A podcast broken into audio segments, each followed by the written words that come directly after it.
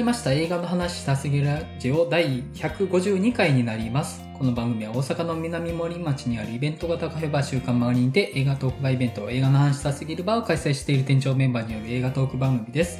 私、映画の話したすぎるバー店長の山口です。前田です。マリオンです。大石です。よろしくお願いします。よろしくお願いします。お願いします。す。はい、というわけで始めていきたいんですけれども、えーと、番組全体にお便りいただいておりますので、紹介させていただきたいと思います。では、1通目お願いします。はい。中尾久美さん。新年フリートークでのパーフェクトデイズ、パターソン、枯葉の比較考察は膝を打つところが多すぎました。パーフェクトデイズは音楽、文学の趣味の良さをマンスプレーニングされているような居心地悪さがありつつも、ラスト、役所工事の顔芝居には脱帽。しかし残念ながら斬新なのは汚れ知らずのトイレだけで、想定内の内容に時代性は感じられませんでした。対するパターソン、枯葉は、解雇主義に見えてテーマや表現がアップデートされており、ハッとさせられます。パターソンでは、喫煙者を描かない。枯葉では、男子による自立した恋愛、そして反省など、現代がさらりと描かれていたように思います。劇中登場する姉妹ユニット、マウス・テチュトットの楽曲も不思議なポップ度が魅力的で、監督のアンテナのさえを感じました。さて、今春、斬新さ、期待大の哀れなる者たち、皆様の熱弁、楽しみにしております。はい、ありがとうございます。ありがとうございます。ありがとうございます。パーフェクトデイズは、あの、やっぱこういう感想になる方多いんじゃないかなっていうのは本当に思います。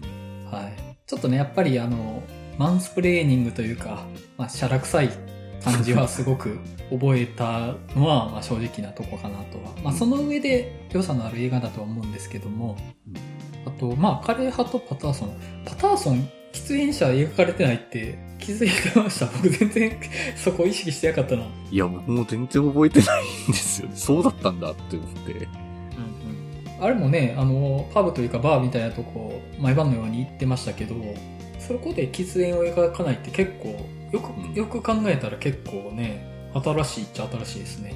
うん。そっか。そうやった。ちょっとまた、パターソンもう一回見たくなりましたけど。うん。うん。あと、枯葉の姉妹ユニット、マウス・テチュトット。これ、なんかすごい異質な存在として感じてたんですけど、な、なんだみたいな感じで見てましたね。全体的にあの映画ってすごいこう、ローテンションで、こう、会話劇が進んでいくんで、うん彼らの、彼女たちのその歌も相まってというか、笑っていいのかどうなのかみたいな、そういう感じのシーンですごい良かったですね。うん労働者の悲哀みたいなものを描くのかなと思いつつ結構ねちょっと抜けた感じの空気も漂っててそうそうそう。独特の空気の映画ですよね彼はあの、主人公の友達のあの、彼とかもう大好きですよ。あいつね。あのカラオケね。そう、あのカラオケ。何なんだろうな、あの、無駄な自信は、みたいなとこは、と いうか、不思議な感じだったんですけどね。うん。まあ、そういえばね、枯葉でね、そういえば、あれ出てきますよね。ジャームシのデッドドントダイが出てくるのを、ちょっと笑いましたけど、あ、本当好きなんだなっていう二人みたいな感じが。そう。あの映画館結構なんというか名画座的な映画館だったと思うんですよね、うん。なんか、うん。あのキチガイビデオのポスターとか貼ってたから、んだいぶ名画座だと思うんですけど急にデッドドントダイ流してるの すごい、あ、なんか最近見たな、みたいな感じがすごいっていうか。うんなんか、そこを含めて変ですよね。独特の変さがある映画で、まあ、かしこまりきらない感じは、うん。彼は良かったかなとは思いましたね。うん。うん。うんは。い。では、次のお便り行きましょうか。はい。えーっと、さよさんからです。店長メンバーの皆様、初めてメールさせていただきます。以下、投票させていただきました。これ、ポッドキャストアワードのことですかね？これで。でみたいですね。おうすかね？はい。これからも応援しています。ということで、まあ、その多分、応募していただいた時のメッセージをちょっと読ませていただきますね。えっと、映画がますます好きになる更新が楽しみで仕方がない番組。4名一人一人が柔らかな心で丁寧に紡がれる言葉のファンです。共感することはもちろんのこと、同じ映画を見ても気づかなかった皆様の視点にいつもハッとさせられます。何よりも一人一人が映画をとても愛していることが尊く、映画がもっと好きになる大切な番組です。どうかずっとずっと続いていただけたら嬉しいです。私の中では他のどんな番組よりも大好きで繰り返し聞いているポッドキャストナンバーワンです。はい、ありがとうございます。ありがとうございます。あもうめっちゃ照れるんですけど、あの、これ、本来我々が読まないはずの文章ですよね。あのそういうようなやつだから。そうそうなんですよ。そうそう。なんですよね。わざわざ送ってくださるってことは、もうやっぱ本人にもやっぱ伝えたいってことなんだと思うんですよ。本人たちにもみたいなね。いや、ありがたいですけど、もう照れってるですね。本当に。こんな大絶賛みたいな。本当に、本当にこのラジオのごとくなのかって疑ってしまうぐらいの、送り先を間違っているのではないのかっていうぐらいの 素敵な内容で。はい。本当にありがたいお話です。あの、また、引き続き聞いていただけたら嬉しいです。はい。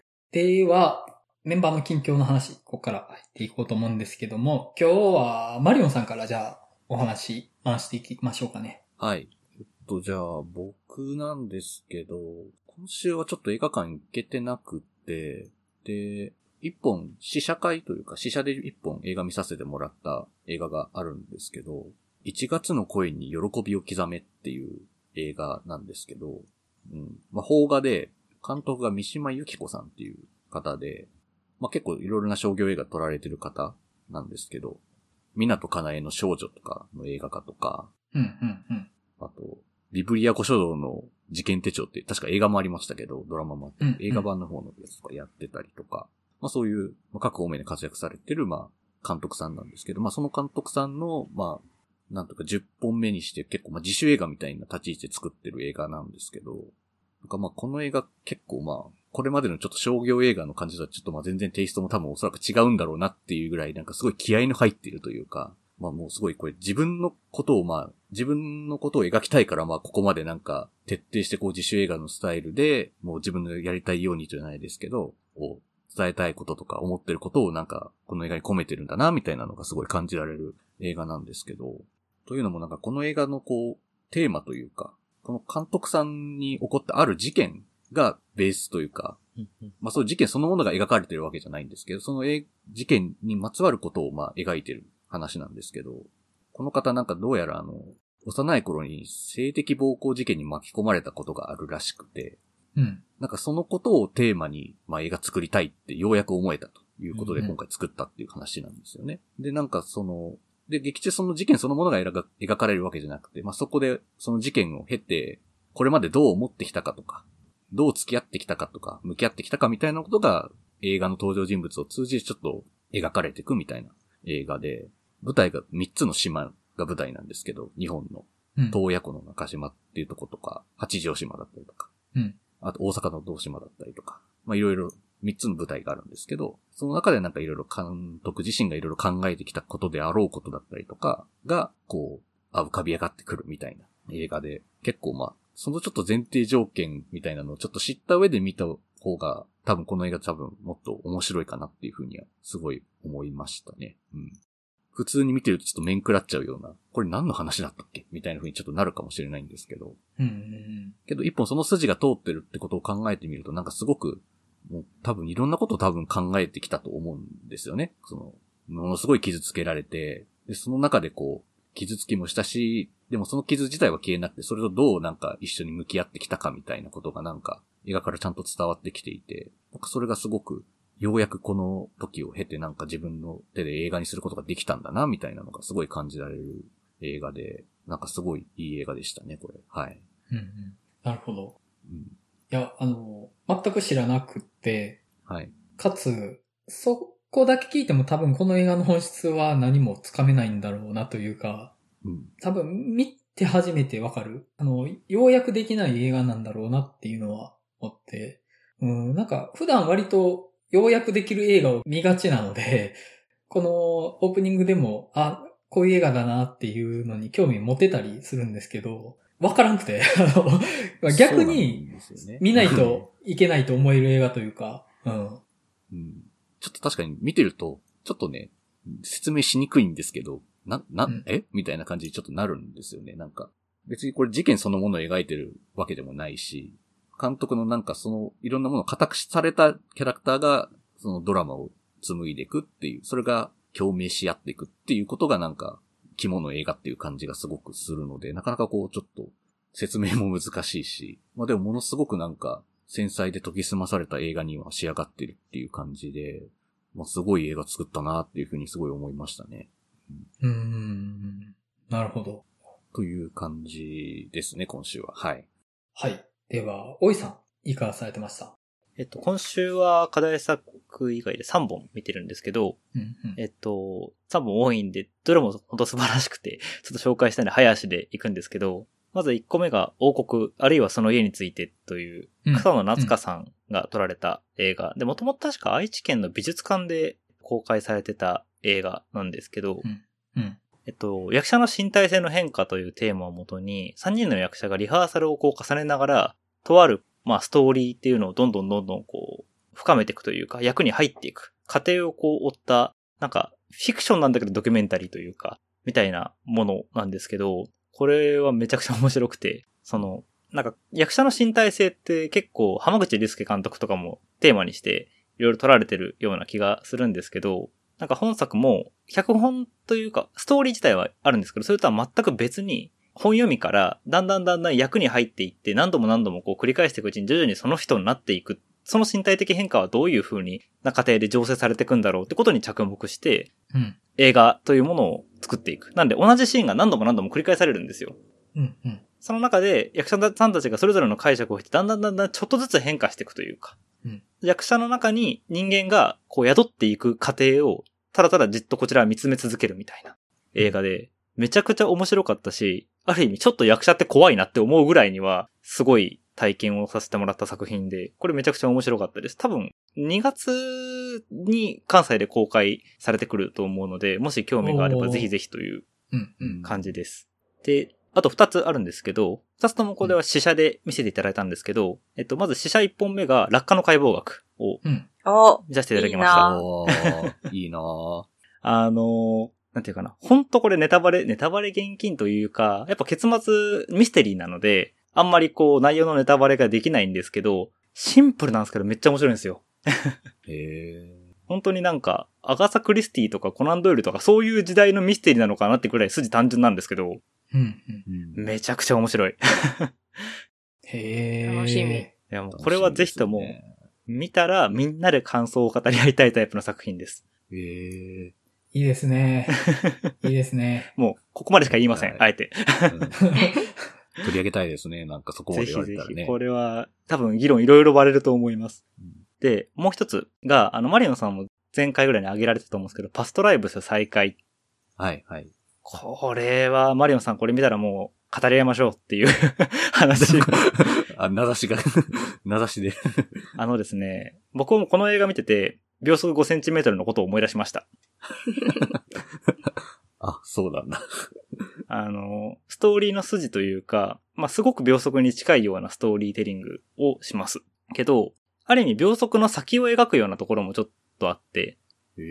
秒速ではある意味その、ノスタルジーっていうところと、決別できないっていうことの苦しさみたいなのを描いてたと思って、それがあの作品の良さだと思うんですけど、うん秒速で多分描かれていたノスタルジーの引きずり方の、さらにもっと大人になった二人がどうそこに折り合いをつけるかって話になってるのが、まあいい。へえ。でですね、あの。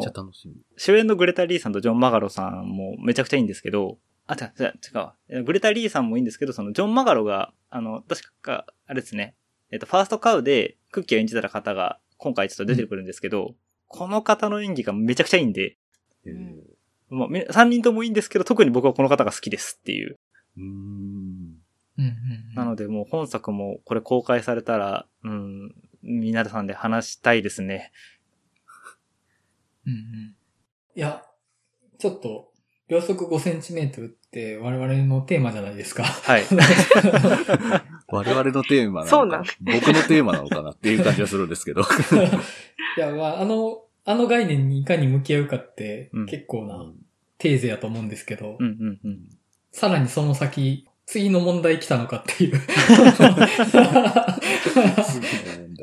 そうなんですよ。本当なんか、大人になるってこういうことかっていうのをすごくこう感じさせるようなストーリーで、もう大好きでしたね。もう早くみんなで話し合いたい。これも。はい。そんな作品でした。はい。あの、一本目のやつ、えっ、と、タイトルがえっ、と、王国ですかね。は、はい。あれ、すっごい話題になってたと思うんですよ。うんうんうん公開された時。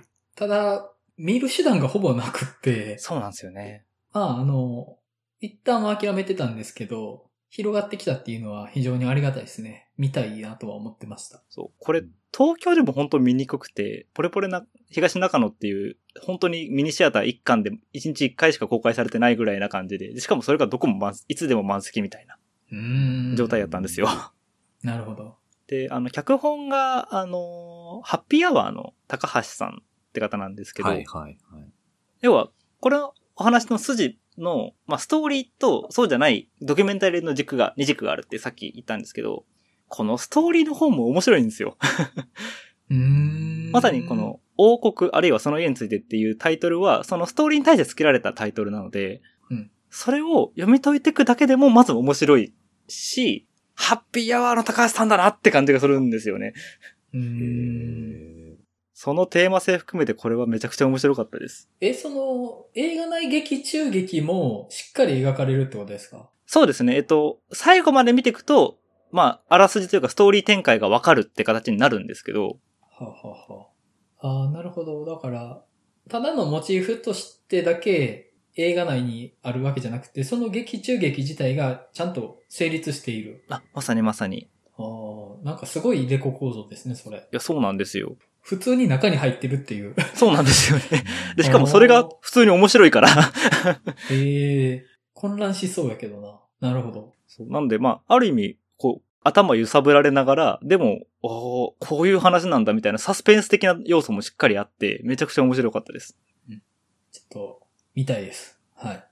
ぜひぜひ。っていう感じですかね。はい、今週は以上です。はい。えーと、では僕はですね、テーマ作品以外は映画見てないんですけど、まあトピック上げるとしたら、漫画なんですけど、ダンジョン飯を最終巻まで読みまして、ダンジョン飯を読まれてる方います？いや、読んでないんですけど、はい。最近ちょっと人に勧められて興味を持ってるんですよね。なんかアニメとかもやってますもんね。そうち。ょうど今アニメやってて、僕アニメ見てます。あ、アニメご覧になってる？はいなるほど。えっと、僕もともと、あの、連載始まった頃から、単行本ある程度集めてて、途中まで集めてたんですけど、あの、止まってたんですよ。で、このタイミングで、ちょうど、あの、漫画の方最終回迎えて最終巻が出て、アニメが始まったってタイミングだったんで、久しぶりに持ってたとこから先を読んだんですけど、まあ、やっぱ面白くてですね、うんまあ、あの、概要って多分ご存知だと思うんですけど、まあ、ダンジョン潜りながらモンスターを料理して食べるって話なんですよね。まあ、本当に大雑把に言うと。なんですけど、結構その、食っていうものうんと、そこから連なる生と死っていうテーマにめちゃめちゃ誠実なんですよね、この話。で、あの、ダンジョンに潜っていっていいところで、その、もともとは、そういうファンタジーのゲームがインスパイア元としてあって、まあそういうののパロディとかもいっぱい入ってるんですけど、まあ単なるパロディである以上に、そのファンタジーっていう世界があったとして、じゃあそこにモンスター、魔物っていう生物がいたらどういう生態系なのか、あるいはその個々のせあのモンスターはどういう生態なのかっていうとこをめちゃめちゃ考察してるんですね。うんうんうんと同時に、その周囲にある、そのダンジョンの周りにある人間の街、あるいはその人間で人間もその、いわゆる我々と同じ人類と、他に例えばエルフとかドワーフとかっていうそういうファンタジー的な人種っていうものがいて、じゃあそれらの人種ごとの社会がどうなってるんだろうとか、文化はどうなってるんだろうとかっていうのをむちゃくちゃ掘り下げてるんですね。うんうんうん本当に。もう、それだけで成立するぐらい。えー、すごい。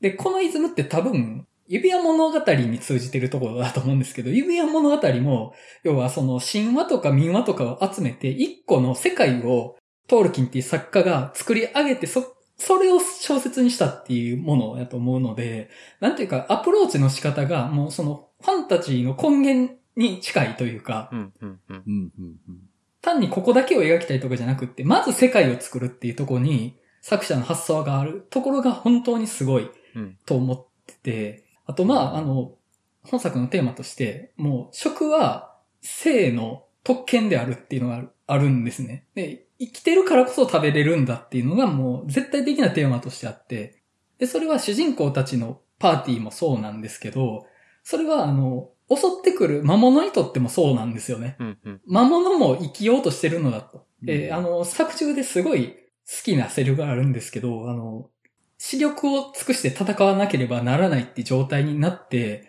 リスクを背負わないといけないってなる展開があるんですけど、いや、そんな危ないこと良くないんじゃないかっていうのに対して、いや、これまで自分たちが戦って食べてきた魔物たちに視力を尽くさない者がいたかと。もう、ここではやるしかないんだっていう。魔物たちも生きようとして、でも我々に食われはしたけど生きようとしてたんだっていうのを言及するんですよね。なんかすごいなと思って、あの、うんなんか命そのものやなと思って、なんかそこまで考察の射程が届いてるのって、ちょっとなんか、すごいなと思うと同時に、あの、めっちゃ、行々しい話として言ってるっぽいけど、めちゃめちゃ軽いギャグ漫画なんですよね、同時に。うんまあ、何よりそこが素晴らしいんですよ。この生と死と食っていうテーマを描きつつ、めちゃめちゃライトなギャグ漫画っ。ていうところが、まあ本作の魅力的なところかなとは思ってます。あの、まあ、ちょうどアニメやってますし、アニメ見ていただくのもいいと思いますし、漫画最終巻まで読んでみるのもいいと思いますけど、正直僕、寄生獣クラスの漫画やと思ってます。うんえ、マジ？うんはい。寄生獣クラスって漫画としてこれ以上、あの、褒め言葉として表現することはできない、あの、確かに最上級の褒め言葉だと思うんですけど、あの、それに遜色ない作品かなと思います。はい。よかったらっていう感じですうん。はい。えー、やばいな、寄生獣クラスは。まあ、あの、前田さんそんなにかなっていう僕のなんとなく直感が 働いてるんですけど、ああ。いや、そうですよ。なんかあの、日常、なんていうんですか、日常系？うんうん。ほのぼの、ほのぼの系かなっていうイメージがあって、うん。そう、ほのぼの系の漫画を全然読まないので、はい。でもちょっと、まあ漫画かアニメか、はい。ちょっと見てみたいなと思います。個人的には漫画を進めたいかなとは思いますかね。うん。ちなみにあの、アニメに関しては制作はあのトリガーさん、あの、プロメア等々のトリガーさんなんで、割とこれはこっちで気合が入ってるっていう、トリガーなんですね。そうなんですプルよ。メアトートのトリガーさんって何？プロメア作品です。作品プロメアをそうそうそう。プロメアって作品を作ったトリガーという制作会社が、アニメ制作会社がやってるんで、はい結構、アニメの本も出来はすごくいいですし、僕は前はなんか、論文を読むつもりで読見てます。論文？あ、そうか。どういうこと？そうか。おいさんはその文脈で楽しめる人でしたね、はいそういえば。僕はもうモンスターを生き物として見る、見てくれるだけでもう万々歳なんで、あ、そういうことか。研究者として見るな、そう本当に。なんですよ。うんそういう体の構造なんだって思って、普通に論文として読んでます、いつも。あと、僕もう一個すごい本作の好きなところがあって、他の作品だと、なんだったらサイコパスっていう一言で片付けられてしまいそうな人間の欠落みたいなものを、うん。ちゃんとその人個人の感性に根ざしたものとして、しっかり描いていくところがすっごい好きなんですけど。その主人公があんまり人間に興味なくって、魔物にばっかり興味があるっていううん、主人公なんですよね。うん。それゆえに事態を解決していけるっていうのがあるんですけど、同時にそれがトラブルメイクもするんですよね、うんその感性が。で、それがギャグ的に片付けられていくんですけど、うん。その物語の中で、ちゃんとその、切実さの中でその人格に至ってるっていうのが描かれていくのが、うん。なんかその、ある種の社会不適合な面っていうものを、しっかり見据えて描いてるっていう感じがあって、まあ、そこもめちゃくちゃ好きなんですよね。そう。はい。本当になんか僕にとっては主人公は研究者体質なんで、もう研究者ってこういう人だよねって思いながら僕は見てます、ちなみに。もうめちゃめちゃあらゆる方向から感情移入してます。はい。まあ、長くなりましたが、そんな感じです。はい。では、前田さん、いかがでしょう？私も劇場では今日のテーマ作品以外見れてなくて、えっ、と、配信でロブスターを見ました。おうおおーおあの今日の監督の過去作、どれか見ようと思って、前マリオンさんにお勧めしていただいたロブスターにしたんですけど、私あのうん、うんうん監督の作品、え、聖なる鹿殺ししか見たことなくてう、ん、うん。で聖なる鹿殺しはめちゃくちゃ好きなんですよ。うん。うん。うん、で、なんていうのかな。見たときに、あんまりこう、なんて言ったらいいんですかね。結構すんなり見れたんですけど、結構ロブスターと、私今日のテーマ作品とかって結構近い雰囲気やなと思って、そんなことないですか？なんか、わかる気がしますけど、うん。それは。そう、なんか聖なる鹿殺しは結構、そういう意味では、全然違う感じが私はしたんですけど、話のこう、なんていうのかな、進み方というか、うん。いや、わかんないです。今、聖なる鹿殺しを見たらめちゃくちゃ監督の作品っぽいなってなるのかもしれないんですけど、うん。えロブスターは、まあなんか独特、あの、独特なのは独特だったんですけど、私あの、最初は結構こう、ディストピア感ある世界だなと思って見てたんですけど、なんか、だんだん恋人ができるか、好きな動物になれるかの二択って考えたら結構いいなとか思ってきて。おうおー。だって絶対どっちかになれるわけじゃないですか。結構良くないかと思って、どっちもいいやんみたいな。っほうほうほうほう。て思ってから、なんていうのかな、逆になんでこんなにみ登場人物がこう、揉めたりしてるのかもちょっとわからんなって思うぐらいの。この世界で前向きに生きれる人って結構いるのではって思います。ああ。すごい見方やな。すごいなっていうのもいいけど、確かに前向きというか、まあその、答えが決まってるから、あ、考えなくていいじゃんみたいな気持ちにはなりますよね。結婚するか、動物になるか二択ですみたいなっうん。ていうのって。しかもその二択どっちもいいじゃんみたいな。まあそれどっちもいいかどうかは別としてですけど、その、けど、その、人生のその、なんというか、行く先として、もう明確にゴールが見えてるっていうのって、うん。まあすごく心理的に楽に思うことは多くないですかっていうのはありますよね。その。人生ってもう答え無数？無数にあんじゃんっていう行き先っていう中で答えが決まってますよって。あまあ確かにちょっとそれは一個その、ある意味楽だなみたいな。ちょっと心がっていうか。って思う人がいるのは、なんかそれはわかるかもしれないって思いましたね。うん。なんか楽というか、なんか味変できるみたいな人生。うん。今から好きな動物なれるって言われたら、なんか、例えばですけど、転職活動次するってなって、転職活動失敗したら、うん好きな動物なれるって言われたら、なんかまあうんいい、いいかもみたいな。なるほどな。私は結構なんやろ。好きな動物なれるって結構いいなって思って、人生の味変でこの上ない感じやなって。うんしかも動物になった後の人生もある、あるじゃないですか、きっと。それはそれで楽しそうやし、動物になった後に恋人ができる可能性もあるし、確かに。うん。まあ、なる動物とか生き物によるかもしれないですけど、うん。っていうのと。か、あの、人気がない動物は絶滅しかけてるみたいな 感じもうん。面白くて、なんか大井さんとかだったら、その絶滅危惧種を助けるために身を投じたりしそうだなとか思いながら、ああ。そうやって僕はサメになるんでしょうね。サメになるんで、だ。大井さんがサメだったらうちもサメになる。みたいな、なんかちょっとよくわからん妄想が自分の中で繰り広げられて、うんうんうん。なんやろ。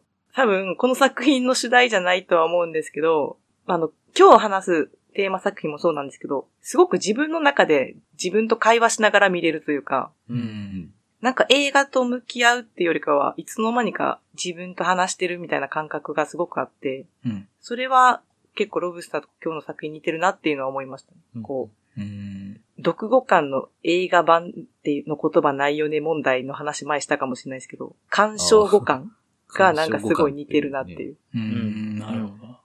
いや、すごい見方するなとは思いつつ、多分その見方する人ほとんどいないかなっていうのがあって、あの、その、多分多くの人にとって、まあ、ある、あ、僕、ロブスター見てないんですけど、多分多くの人にとって、あるいはそのロブスターの作品世界内の人にとって、今の自分じゃないものになるのは、ものすごいストレスなことというか厳しいことなんじゃないかなとは思うんですよ。